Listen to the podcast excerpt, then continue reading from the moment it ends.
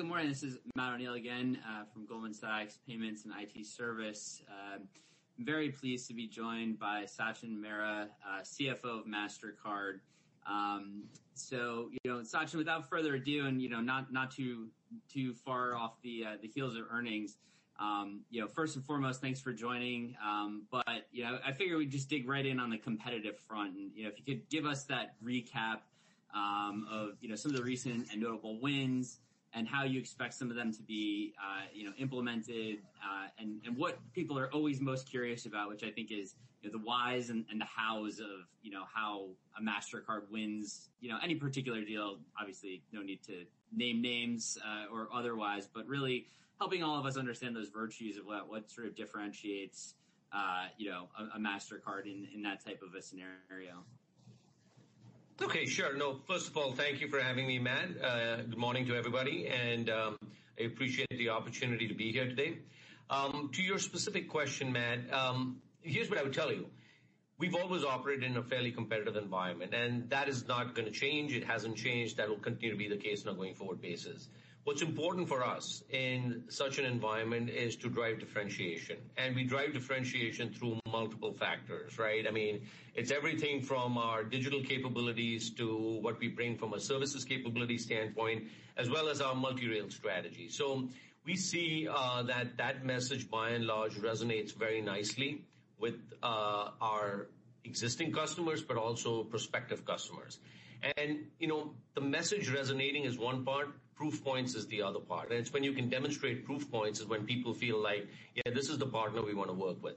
Our philosophy is very much one of, let's not make this transactional. Let's make this a partnership opportunity. Let's help you, the customer, drive top-line growth. Because candidly, when I think about it from a customer standpoint, a customer flipping from one brand to the other brand in terms of our core propositions is net neutral to them unless you're able to drive better performance of the existing portfolio, unless you're able to bring them a set of capabilities which helps them broaden their consumer appeal, so on and so forth, which is what our differentiated assets do. And so that's kind of the overriding theme in the competitive environment as to how we are trying to drive forward um, in terms of trying to win more than our fair share. Will we win every single time? The answer is no. We would like to win more often than not. And clearly, over the last few years, um, that's been the case. Um, more specifically, in the fourth quarter, as we've kind of talked through this, we shared with you some recent big wins, and we've been doing this sequentially over multiple quarters. But in the fourth quarter, we talked about the win which we had with NatWest. And, you know, that's a fairly sizable portfolio, 16 million cards, uh, debit cards. The debit market's been a tough market to break in into the U.K. With the recent wins we've had um, in the U.K. between NatWest, Santander, which we had previously announced, uh, First Direct, there've been several wins which we've announced. Um, once all of those migrations are complete, uh, we would expect that about a third of the debit market would be Mastercard branded as part of that process.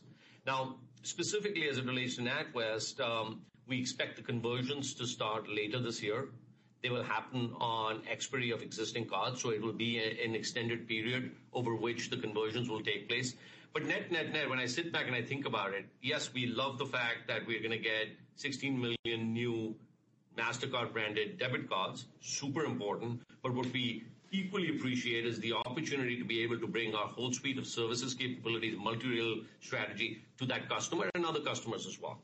The other deal we spoke about was Deutsche Bank, which again, is not insignificant, right? 10 million cards across consumer and commercial, across credit and debit. Um, and I would say the same three attributes in terms of the partnership approach, leveraging our capabilities across multiple areas, has been a fairly significant uh, enabler. And again, the Deutsche Bank conversion should start later this year as well. So we feel like we're in a good rhythm. And those were the ones we spoke about in the context of Europe. Europe's not the only place in which we're having these wins, Matt. We've had this come through in the context of the uh, Citi Plex uh, with Google Pay deal which we won. Again, we're bringing our tokenization capabilities, our digital debit capabilities to bear there. Um, clearly something which has been um, something we've been kind of focused on as an organization globally, and we're bringing it to bear here in this particular deal. The last one I'll mention is Walgreens. Uh, not insignificant. Big player, uh, has very serious aspirations which go beyond just core payments, and we'll certainly be helping them with a credit proposition, partnering with Synchrony Bank, but also a prepaid proposition. But extend that further into loyalty and rewards. And again, we bring our services, all our loyalty and rewards, to be able to participate and help win in that cause. So that's kind of the overriding basis with which we are operating in the market today. That, that's that's helpful. Really good summary there. Um, on a related note, and you know, absent guidance, uh, you know, rebates and incentives, right? The contra revenue line has always been a, very hard line for the buy and sell side to, to forecast. You know, how, how, do we think about kind of parsing the dynamics of you know the the long term obvious positive of of wins uh, offset by what could be short term, you know, upfront either incentive payments or uh, shared sort of conversion fees, uh, expenses or otherwise, um, you know, versus the more stable, uh, you know, side of, of, of that contra revenue line item, which is predicated on sort of large issuers hitting, you know, sort of volume-based tiers um, on an ongoing basis, or not, as is, you know, presumably been the case in some instances throughout the pandemic where volumes have, you know, uh, compressed. Yeah. So I, I think the first thing I'd say on rebates and incentives is we've had a strong pipeline of deals, both renewals and new deals, which have been kind of uh, in action. Some have culminated into wins, which we've spoken about. Um, there are other wins which have taken place, which we don't necessarily make public. Uh, we expect that strong pipeline of deal activity to continue on a going forward basis, both from a renewal standpoint as well as new deals. Uh, so kind of that's the overriding um, thing which I would put out there for people to to be aware about. It's a competitive marketplace, and we have every intention to compete. Uh, and that's why we're gonna be focused on making sure we're, you know, staying relevant in terms of having a strong pipeline. More specifically, what I did share at the earnings call, the last earnings call, was that for the first quarter of 2021, we expect rebates and incentives as a percentage of gross revenues uh, to be flat or up slightly sequentially compared to Q4 of last year. So that's kind of the extent of what we wanted to kind of put out there for people to just generally get a sense on how all of this plays out. But philosophically speaking, I'll tell you, yes, volumes impact um, impact rebates and incentives. Um, the activity, deal activity impacts it. Um, the mix between what the recovery on domestic versus cross-border is gonna impact it. We're less indexed to rebates incentives on cross-border than we are on domestic. Um, and You know, there's this this point which you made around the tiering effect. As volumes start to ratchet up or ratchet down, you have the tiering effect take place in rebates, uh, because people hit new thresholds. And uh, and New thresholds on the way up could be a higher amount of rebates and incentives, and new thresholds on the way down if volumes decline would be lower incentives. So you got to keep that in mind. It's hard to call because not every deal is identical. In fact, most deals are just not identical. But those are considerations to keep in mind. The last piece I'll mention is, you know, when you do a conversion or you do, you know, upfront payments for new deals that you win, you have a fixed component which will amortize over the, the, the life of the deal independent of what volumes are. And so that factors in in a increasing volume environment, right? The component of fixed as a percentage of total gross, by definition, will be a smaller component, and then vice versa in a declining environment. So that's what I would share with you from a rebates incentive standpoint, man. Um, again, very hard to give you a longer term kind of view on this, but I think those are the things to kind of keep an eye on. Yeah, no, that's really helpful. There's there's obviously a lot of vectors uh, at, at, play, and I think it's always right. when you get the, the, big wins, which are of course uh, you know great great headlines and understood for the long term. Understanding the, the, the short term puts and takes around it, you know, and obviously absent guidance would be uh, that much harder to, to, to triangulate all all those points. So. Um, no, that, that, that's great. Um, you know, I guess, uh, you know, fortunately or unfortunately, you know, the, the networks have become this, this, uh, this apex of understanding, you know, all things pandemic as far as, uh, you know, case counts, uh, vaccination, sort of uh, glide paths, border reopening, sort of horizon. And you guys have spoken uh, and been very helpful talking about the, the the, the, sort of vast kind of variation across the globe, whether it's you know, the relatively open kind of Mexico to the very closed, you know, UK or New Zealand for you know various reasons, right? As we just sort of jump around.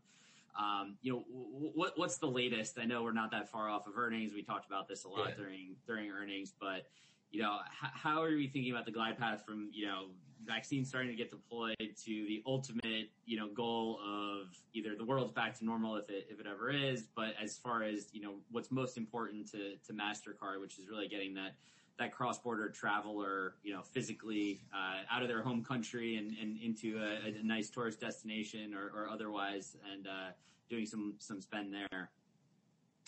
Yeah. So look, first I'll, I'll just touch upon. Um, so we shared less. Uh, actually, today is Wednesday. Approximately two weeks ago is when we had our earnings call, and um, we shared with you our metrics through the first three weeks of January. And I would tell you, since January 21 you know, the metrics are generally in line with what we shared with you at the earnings call. So, you know, there's, you know, nothing new to share with you per se in terms of big changes in uh, terms of those trends.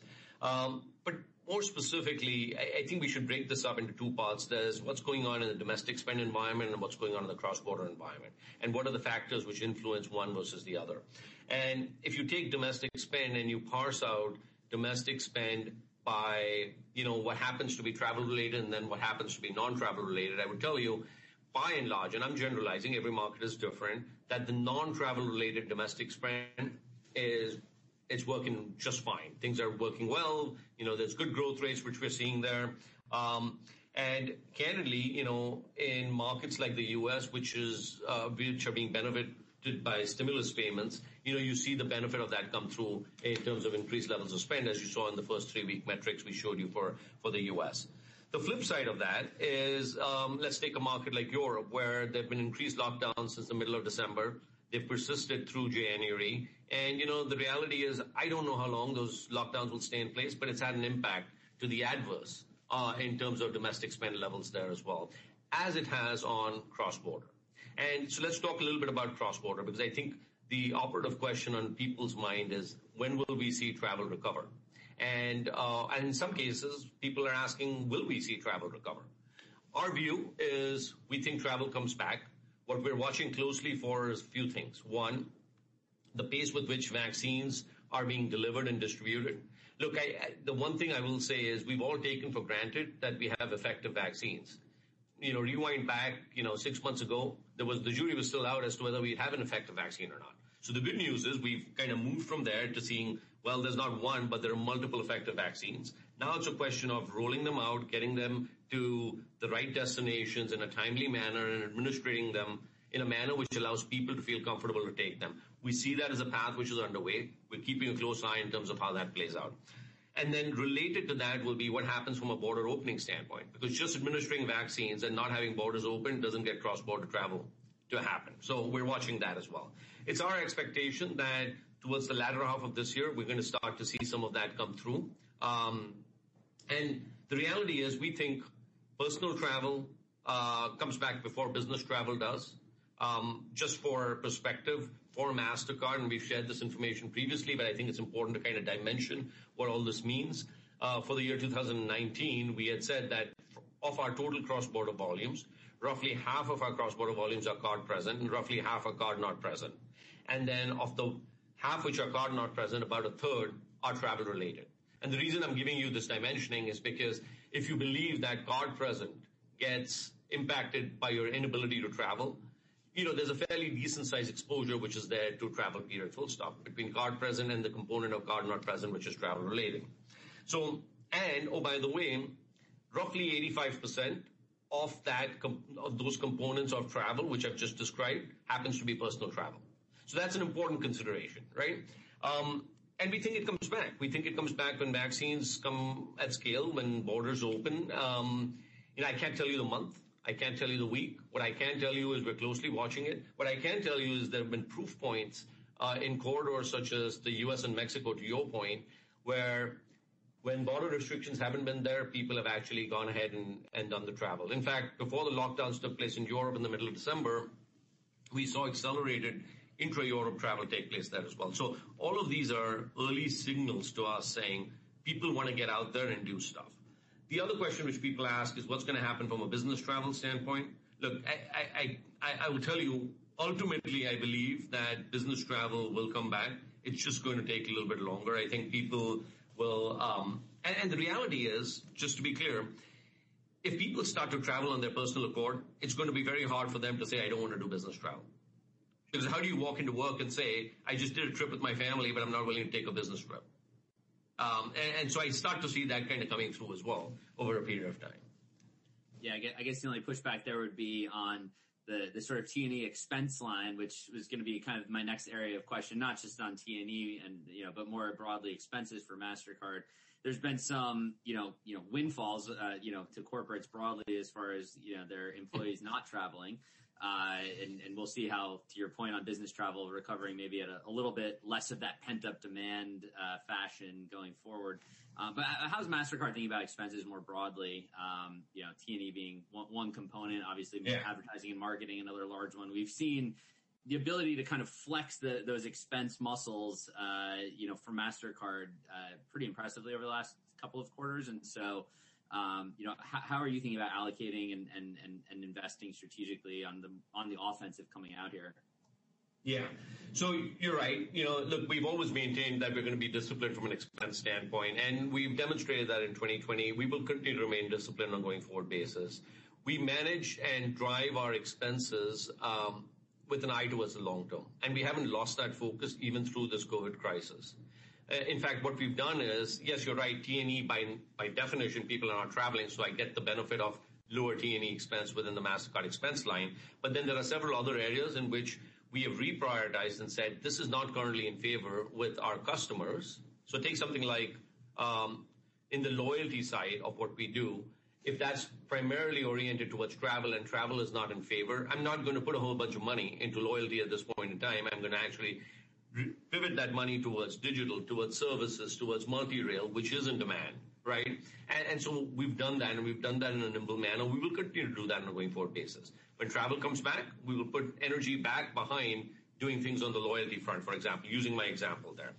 You know, uh, yes, we've also scaled down on A&M. The reality is we're going to come back and do more on the A&M front, uh, much like we used to do in the pre-COVID days. But we will be smart about it, keeping an eye on how the top line is shaping up right? That is super important for us um, as part of exercising the discipline from an overall OpEx management standpoint. That makes sense.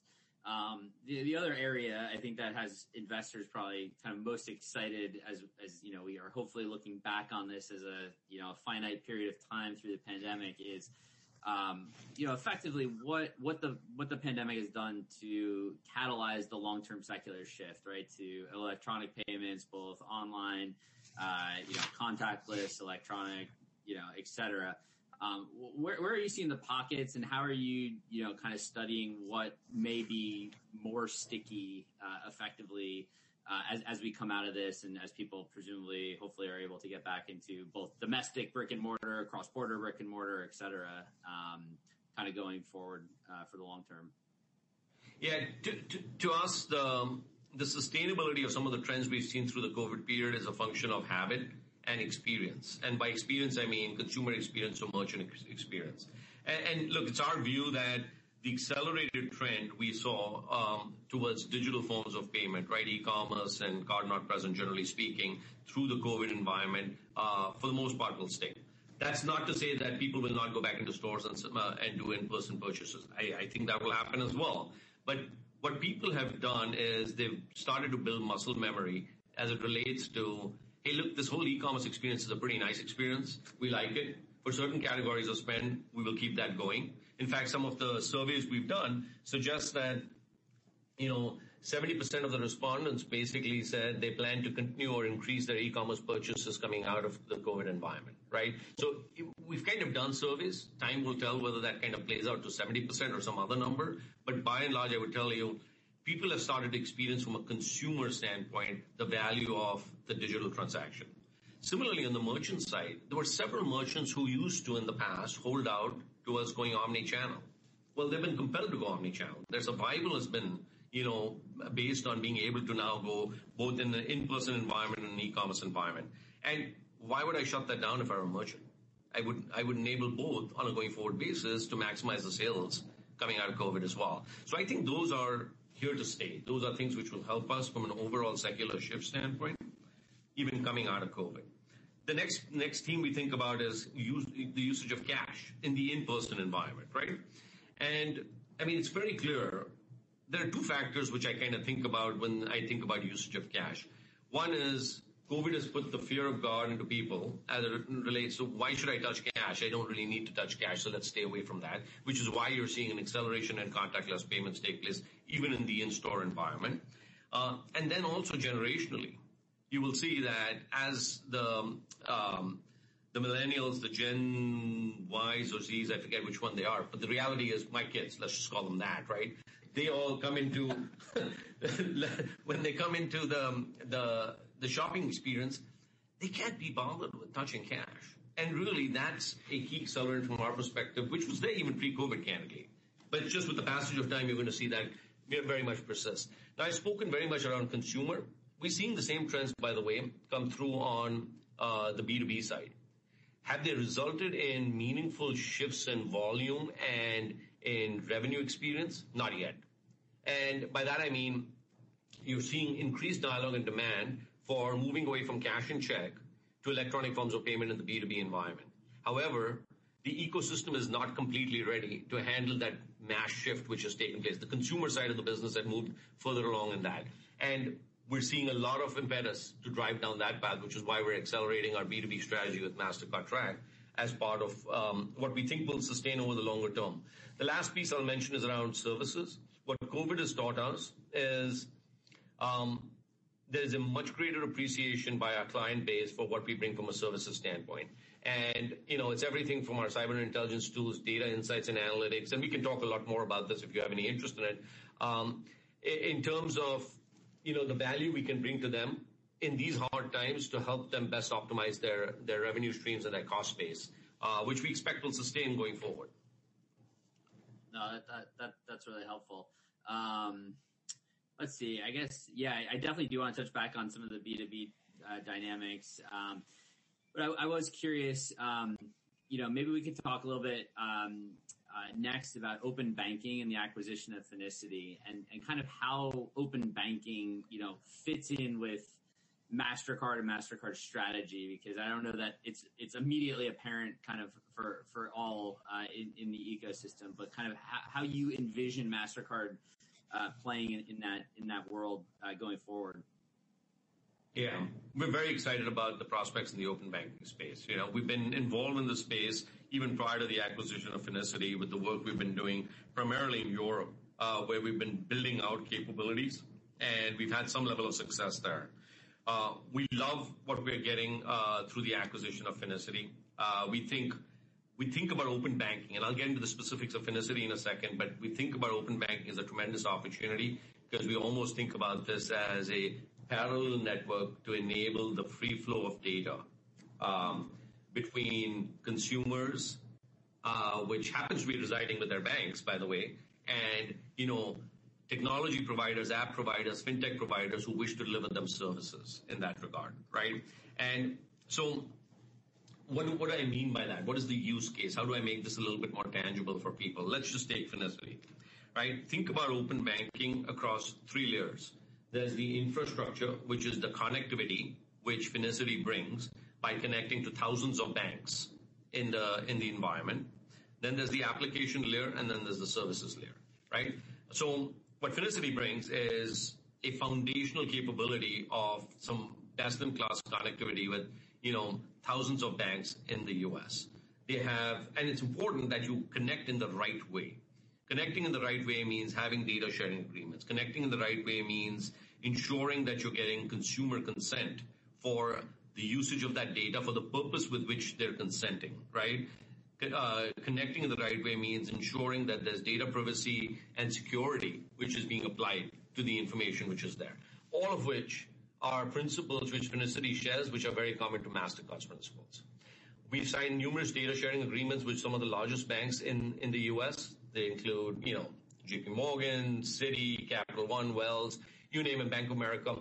They're all with data sharing agreements. What that effectively means is it's with the consent of the bank that we are enabling this, as opposed to through screen scraping. And that's very important, because to create a long-term sustainable model, to gain access to data, to create that parallel data network, uh, needs to be done in the right way, and that's what these guys do. At the application layer, these guys have built a bunch of really valuable credit decisioning and credit scoring applications, and that's just a starting point. So where they focused initially was, what can we do from a credit decisioning, credit scoring standpoint by leveraging information to gain access to verification of income, verification of employment, verification of assets? They've been very tailored and focused on the mortgage industry. Um, they have clients, for example, like Quicken Loans. On the on the credit scoring side, they've got clients like Experian, who leverage the capabilities that Finicity brings. So when you take that same use case of credit decisioning and credit scoring and apply it to the small business community, well, guess what? Banks would absolutely love the ability to get information in an electronic format to allow for more swift and more accurate credit decisioning and credit scoring to take place. That's just one use case. Verification of bank accounts, that's the other use case. And so we see tremendous potential. Um, but Finicity is beyond just the U.S., right? I mean, yeah, sure, they've got a fantastic footprint in the U.S., but our ability to take the applications they've created and apply them to the connectivity we've built in Europe is the other piece which we feel very good about. And then you can go into other markets in a similar manner, right? And then the last layer is services, and what is the level of services that you can provide on that? So we think by and large, if you think about the open banking space, we're very bullish on it. We think it's um, a great opportunity, and it's one frankly, which is it's here to stay, and we feel we're very well positioned to partake in that. Understood. Um, on the fourth quarter call, uh, you noted, I believe, that the service lines collectively represented about a third of Mastercard's revenue in 2020. Um, this has been an area that Mastercard, I think, excelled at for probably decades now, right? I mean, Mastercard Advisors has been around for for many, many years. Um, uh, and you've built many acquisitions and internal uh, builds on top of that. So can you talk about this service strategy, kind of you know, what what it brings to the table and how it really helps differentiate Mastercard? Yeah. So we got into services because we felt, this is back to your first question around how do you create a competitive edge? You create a competitive edge by providing something which is different, right? So we want to drive differentiation at the core, which is why services are important to us, right? We want to drive uh, a revenue engine which is growing at a faster pace than the core. Again, that's what services delivers. And the third piece is to drive a level of diversification in our revenue streams, which, oh, by the way, 2020 has proven to be the case because we said it represents a third of our revenue, and it grew at 18% in 2020. And to grow at 18% in a year, which was a tough year, I would say, again, you know, you guys will decide whether it's good, bad, or ugly. The reality is we feel very proud about the fact that what services does is drives these three things for us, which is diversification, differentiation, and growing at uh, revenues at a faster pace than the core.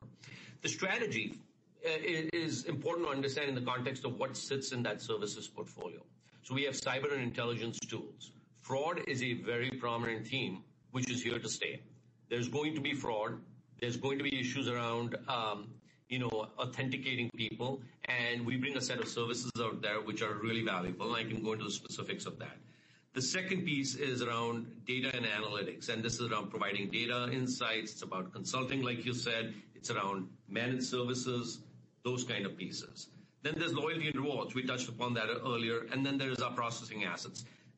There are a few other things which kind of will form the services portfolio, but the reality is this is the crux of what sits in that services portfolio. And we're seeing tremendous demand for um, loyalty and rewards has been a little bit challenged in this COVID environment, but prior to that, it was growing at a very healthy clip. But other than that, for the others, there's been a tremendous amount of demand, which we've seen come through even through 2020. So Let's take cyber intelligence, the fraud tools, right? Our strategy out there is how do we identify fraud before it happens and try try and put a stop to it. So that's what we call, you you kind of are doing the the, even before fraud happens, how do we pick it up? Not everything will be picked up, So how do you detect it while fraud is happening? That's kind of the second pillar. The third pillar is, okay, well, you didn't you didn't identify it before, you didn't detect it while it was happening. How do you resolve fraud after it occurred? So this is the whole chargeback process and things of that sort, right? And it's all those three pillars that we're focused on while delivering a good user experience. And there's a whole set of capabilities through organic build as well as through acquisitions that we have, which are moving and delivering in a very uh, you know, apt manner. I'll move to the data and services piece, and there it's more about how do we discover what we might be able to deliver in the nature of value to our customers. And what do I mean by discover? Let's use data insights and analytics to identify what might be areas of opportunity for our customers. So that's the discover piece. Then there's the second piece, which is how do you make recommendations to them through consulting as to what they can do to improve what might be areas for improvement. And that we do that as well, which is the consulting piece. Then there's the third piece, how do you make them act, or how do you deliver and execute for them on the consulting advice you just gave them, and that's the managed services piece. So it's a whole full suite of products, and that doesn't mean every time we sell our data uh, our data and services capabilities, we'll do all three. Some customers want all three of them, others want just one piece, and they want to take care of the other two themselves, and we're doing a lot of that as part of how we're driving growth on services.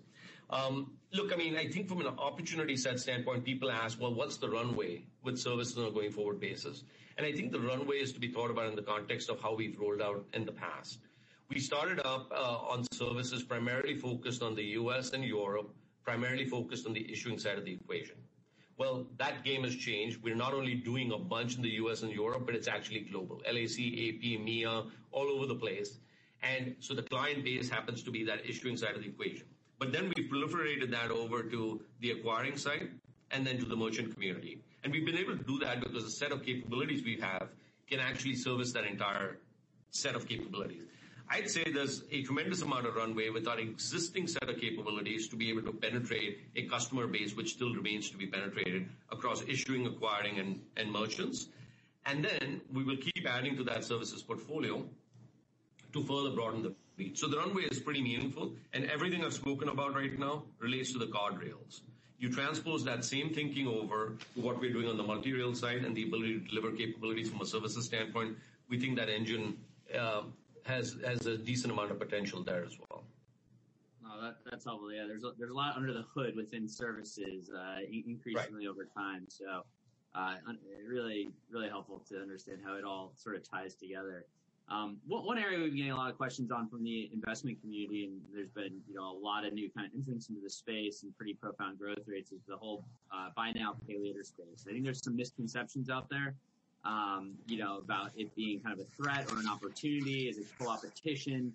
Um, you know, understanding that a lot of transactions are ultimately back-funded, if not the majority of them, overwhelming majority, by card-based products. So how does Mastercard, you know, sort of think about buy now, pay later broadly? Yeah. We we think about buy now, pay later as an opportunity if done the right way. And um and that's what we've been doing. We've been involved in, you know, what we call installment payments for some time. We've been enabling our installment capabilities with our issuing partners, our acquiring partners, and the merchants, right? To provide pre-purchase financing, at the point of sale financing, and then post-purchase financing. And we do that by getting our capabilities out through our network partners be able to allow them to offer consumers that installment capability. Um, we will not be in the business of utilizing our balance sheet to extend credit as part of... That's not our game. That's not where we are. We are the engine which will enable partners who want to lend to be able to do that. Consumers should have choice. They should have the choice to be able to borrow on a credit card. They should have the choice to be able to do a buy now, pay later option, and we will support that and have been supporting that across the board. I think the right way comment of mine came from from the perspective of it's important to understand that, and you're seeing this actually in the U.K., where regulators are saying, "We would like to see the buy buy now, pay later space be regulated just like banks are regulated. Sure. I think it's important that, you know, how this gets done and how people take exposures onto their balance sheet, right? Who are the lenders? Um, You got to keep perspective on all of that. And I'm not saying that every market is gonna be like the U.K. What I am saying is that, you know, the opportunity will be there. We will provide the choice. We have partnered, for example, with Split. We have partnered with Afterpay, back to your point, around leveraging card rails, right? To allow for this Pay in 4 capability. But we also partnered with the Pine Labs of the world in India, which we're now taking out into Southeast Asia, um, where they are leveraging our capabilities and our rails to enable installment payments. So clearly an opportunity. Um, we should be involved, and we will be involved. We've done that through partnerships, we've done that through acquisitions, and uh, the acquisition I'm alluding to is Vyze, which was a small acquisition we made, you know, a year and some ago. But we think about this as something to stay on top of, but needs to get done the right way. Understood. Turning to the multi-rail strategy, can you give an update on the progress with account-to-account flows?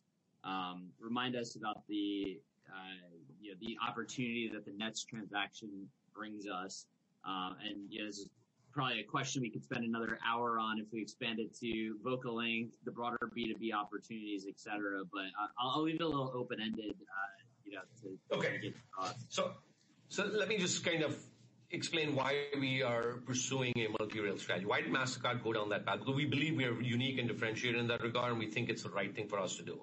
It's all about how do you tackle the addressable market, which you believe is appropriate for you to tackle. You'll remember at the Investor Day, which we had you know, a year and some ago, we had defined a huge addressable market across P2M, B2B, B2C, so on and so forth, right? Um, I don't think it's realistic to assume that card rails will be able to go after that addressable market. It's just not. You need to be involved in payment flows which go well beyond cards, which comes to ACH. Then you say, okay, if you're going to be involved in ACH, you want to be involved in the best-in-class technology for ACH, which is real-time ACH capability. So that's why we went multi-rail. And the way we think about executing that strategy is um, executing on the infrastructure level, the applications and services. And when I say infrastructure, it's about... It's very similar to what we do on the card side. We fight every day to win switching share. Switching share different from debit and credit share. So said differently, we might have non-switch Mastercard-branded transactions, and you know we do in several parts of the world. We try and get that to be switched over our network. That happens to be the equivalent of what we're trying to do on infrastructure and in real-time payments. And we have executed on that. We are now the real-time Um, service provider in 12 of the top 50 GDP countries. Uh, that's by design. It's not like we've chased every possible RFP. We've chased the ones which are really important, which will bring size and scale. And the most recent one being winning the real-time mandate in Canada. Uh, and we've obviously won in the Nordics, and we've won in the Philippines, so on and so forth. So we're executing on that. But that is not the end game. The end game is you need to be in the flow, which is what this infrastructure is, to deliver effectively applications and services. And on the application front, the areas where we're making more and more strides are everything from Pay by Bank in the U.K., which, oh, by the way, with our partnerships with HSBC and Barclays, uh, we are going to enable, I think, and Warren will keep me honest here, uh, a third of the mobile users in the U.K. will be enabled through our Pay by Bank um, capabilities. Um and likewise, we're building out the merchant community on that, right? Similarly, Bill Pay. We think a big use case in the ACH space is bill payments. And uh through our Bill Pay Exchange in the in in the U.S., we see the opportunity as being fairly significant. We have about a third of bill presenters in the U.S. now. We have access to those bills in our Bill Pay Exchange, and about 25% of consumers who make bill payments, uh have access we have access to them through Bill Pay Exchange. So those are two examples of applications. But the long game out here is to keep building out applications, including cross-border applications, as part of what we want to do here. The third uh, piece is services. I talked about this a little bit earlier, which is everything we were doing on card rails, how do we take that and deliver it on multi-rail? And multi-rail being the ACH piece. Look, if you're not in the infrastructure, it's very hard to deliver services and applications. How do you do data analytics if you're not in the flow? How do you deliver fraud products if you're not in the flow, right? And that's the thinking and the strategy behind going multi-rail. Providing choice is what we stand for. We're not in the business of telling people you must use only card rails. We're in the business of addressing their payment needs across multiple rails, which is where this real-time ACH strategy comes. The second question you asked about Nets and where does Nets fit into all of this? Look, Nets comes with a set of really good capabilities um, on the application side. They're a very prominent player in the bill payment space. We like that. They've got tremendous ability in Europe, and we believe that we can leverage that capability in other markets across the globe. Similarly, on the infrastructure side, they bring a, what I would call a more flexible version of infrastructure, uh, which is suitable to lots of markets which have you know, what I would call plain vanilla needs, not very customized needs from a real-time payment standpoint. So it allows us more of a fit-for-purpose model from a real-time perspective to be able to drive that forward. So that's kind of where we're going. We think this is the right approach, right strategy, um, to drive the multi-rail strategy. No, that's very helpful. Um, on the last earnings call, I think uh, Michael uh, spoke to plans to add digital currency support to the network later this year. Um and obviously, you know, crypto and blockchain technology has gotten a ton of attention of late, given the meteoric rise in some of these currencies. Can you talk about the sort of nuts and bolts and how that's going to work and your view more broadly on cryptocurrency? Sure. So I'm going to, Matt, take that in the following kind of vein. I'm going to call it a digital currency, and then I'm going to say the subset of that might be the equivalent of a non-asset-backed digital currency, which I'll call crypto for a second, and then an asset-backed digital currency, which I'll call stablecoins, which are backed by fiat currency and/or central bank-issued digital currencies. Right? And I think it's important because um, when you think about digital currencies, one of them, which is the non-asset-backed digital currency, call it crypto, is an asset class. It's not a payment vehicle as far as we're concerned. The second one, which is backed by fiat currency and central bank digital currencies, could be a payment vehicle going forward. And we will stay involved in both of those. Right? How are we involved? What are we doing to stay involved in in both of these? And actually, not only stay involved, but we're we're providing some fairly valuable capabilities across the board. Let's take the first category, which is the non-asset-backed cryptocurrencies. So MasterCard today has enabled our our cards are used to buy and sell that asset class called non-asset-backed um, cryptocurrency. There's no store of value in it, so the value fluctuates just like asset values fluctuate. But you can use your debit card or your credit card to buy your your cryptos to the extent you so choose to. We've been doing that for a while. We're seeing tremendous growth in that space. We'll continue to stay involved. In that same asset class, right, what we're also doing is we're leveraging our acceptance footprint to allow you as a consumer who might have a cryptocurrency sitting in your, in your wallet with your crypto wallet, to be able to use that at the point of sale to gain access to it. We don't do the exchange from crypto to fiat, but we facilitate the use of fiat currency at our acceptance point of sales then.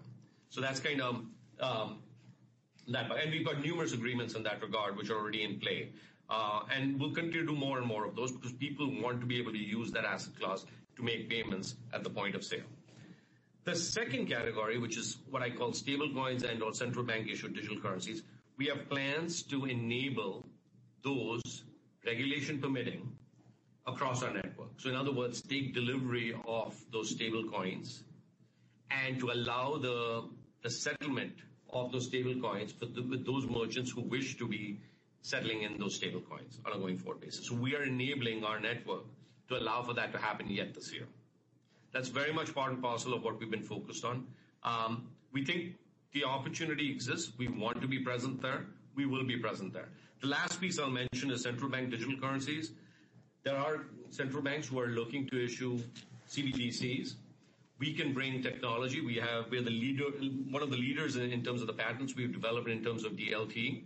Um, and how we can help them at the infrastructure level and/or the application and services level is something we remain engaged with on numerous fronts with several central banks. It's a space to keep an eye on. I think it'll ebb and flow depending on you know, what the flavor of the day is as it relates to cryptos. We've seen run-ups in crypto prices in the past. But broadly speaking, the use of digital uh, ledger technology is something we we will remain focused on.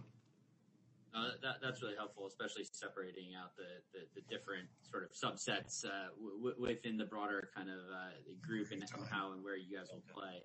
Um, understanding we're already a minute or two over time here, maybe I'll squeeze one last one in, uh, as much as I would love to get through the rest of my list and a few of the uh, the inbounds I've gotten while we've been chatting. Um, but could you just, um, and again, I know it's not far off of earnings, uh, but just sort of remind the group again on the M&A priorities and approach to capital allocation, particularly you know, at this point, given pandemic and and, you know, where you're at as far as the assets you have on hand today, you know, what maybe is you know, not under the umbrella that that you're most focused on or interested in? Look, our M&A strategy remains unchanged. Um, Right through this pandemic, it's remained unchanged. And our overall capital allocation priorities remain unchanged. We will invest Um, uh, our resources into the growth of this business, the long-term growth of this business. We'll do it through organic means, and we'll do it through M&A, where M&A makes sense. Um, in terms of areas of priority, um, I would tell you, by and large, our focus has been on you know, the multi-rail area, on the services area, on B2B. It's what I call new and emerging. And the reason it's logical uh, for us to get involved in those spaces is because, you typically end up doing M&A for a few reasons. One, how do you get faster to market? Because everything, theoretically, everything can get built by you. The Question really is, can you get to market faster because somebody has, you know, uh, uh, the technology already built? That's one element. Or somebody already has connectivity built to the ecosystem. And to the extent that makes sense and we find the right target at the right price, we will stay engaged on that. That is the right thing for us to do, and we'll continue to do that. The last piece I'll mention in capital allocation is, and to the extent then, after we've invested back into the organic and inorganic piece of our business, we have excess cash, we'll return it back to our shareholders in the form of, with a bias towards, you know, share buybacks. Uh, and that's very consistent with what we've said in the past. Yeah, very much. Well, Sachin, I really appreciate the time today. It's always a pleasure digging on uh, the business here. Um, but uh, given that we're at time, I will, I'll I'll let it stop there. But but thanks very much again. Thanks, Matt. Appreciate you having me on. Absolutely. Look forward to speaking again soon. Take care.